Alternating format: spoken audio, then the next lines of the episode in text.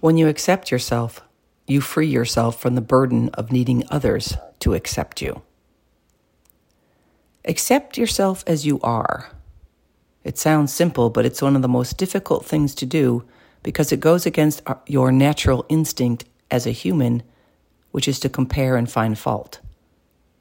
It goes against the marketing you are exposed to every day, which tells us over and over that we need to fix something.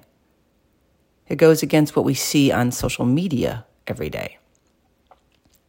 From the very beginning, you were told how you should be, but rarely did anyone tell you that you were perfect just as you are. Well, guess what? You are. Be accepting of yourself.